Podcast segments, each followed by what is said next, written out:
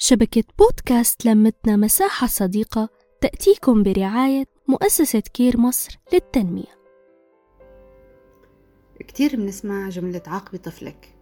عقاب الطفل أحسن كتير من ضربة. عاقبي الطفل ولا تضربي. لكن ولا مرة سمعتوا عن العقاب وشروطه. بحلقة اليوم من بودكاست همسات رح نحكي عن العقاب وشروطه وكيفيته. أعزائي قبل ما نعاقب الطفل لازم نفكر شوي أو نحط حالنا مكان الطفل ونعرف هو ليش عمل هالتصرف. هذا كتير من الأوقات بيكون هدف الطفل صحيح بس عمله بشكل خاطئ فبيكون تصرفه خطأ.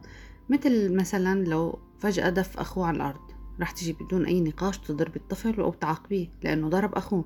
لكن لو سألت الطفل كان هيقولك داس على إيدي قمت سحبتها بدون قصد وقع. السؤال بحل نص المشكلة. فقبل ما نعاقب يا ريت نسأل ونفهم سبب التصرف. تاني شي الطفل ما بيتعاقب على أي شي بيعمله فقط على الأشياء اللي فيها أذى واضح وظاهر إله أو لغيره. لازم تتعلمي فن التغافل شوي لأنك لو عاقبتيه على كل شي رح تقضي اليوم كله عم بتعاقبي ورح تملي ويفقد العقاب أهميته.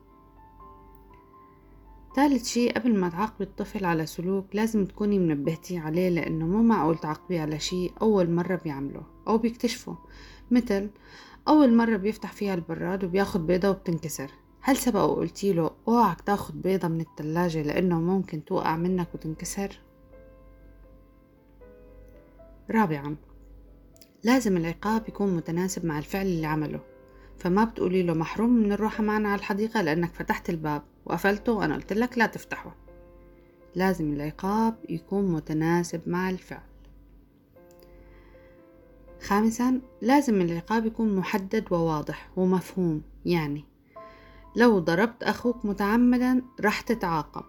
عقابك رح يكون هتوقف وترفع إيدك.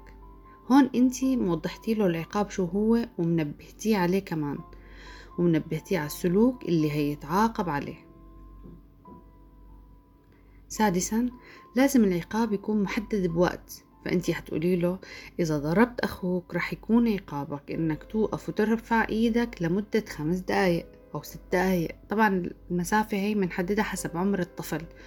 التوقيت بيكون لكل لعمر الطفل قد الدقايق يعني لو عمره خمسة هيتعاقب خمس دقايق لو عمره ستة يتعاقب ست دقايق وعلى هذا قيسي.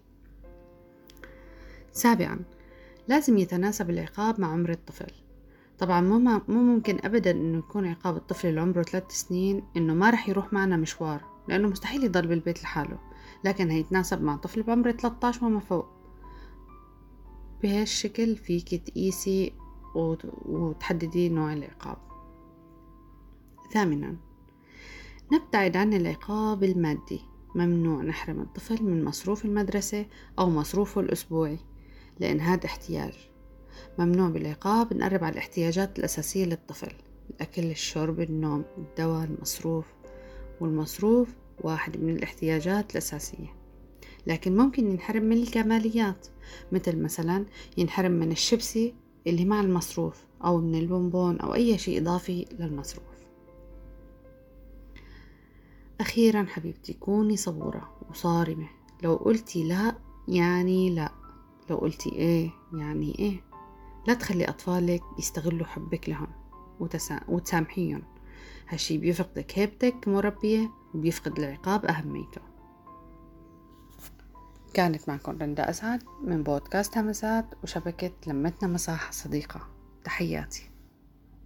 نحكي نتشارك نتواصل.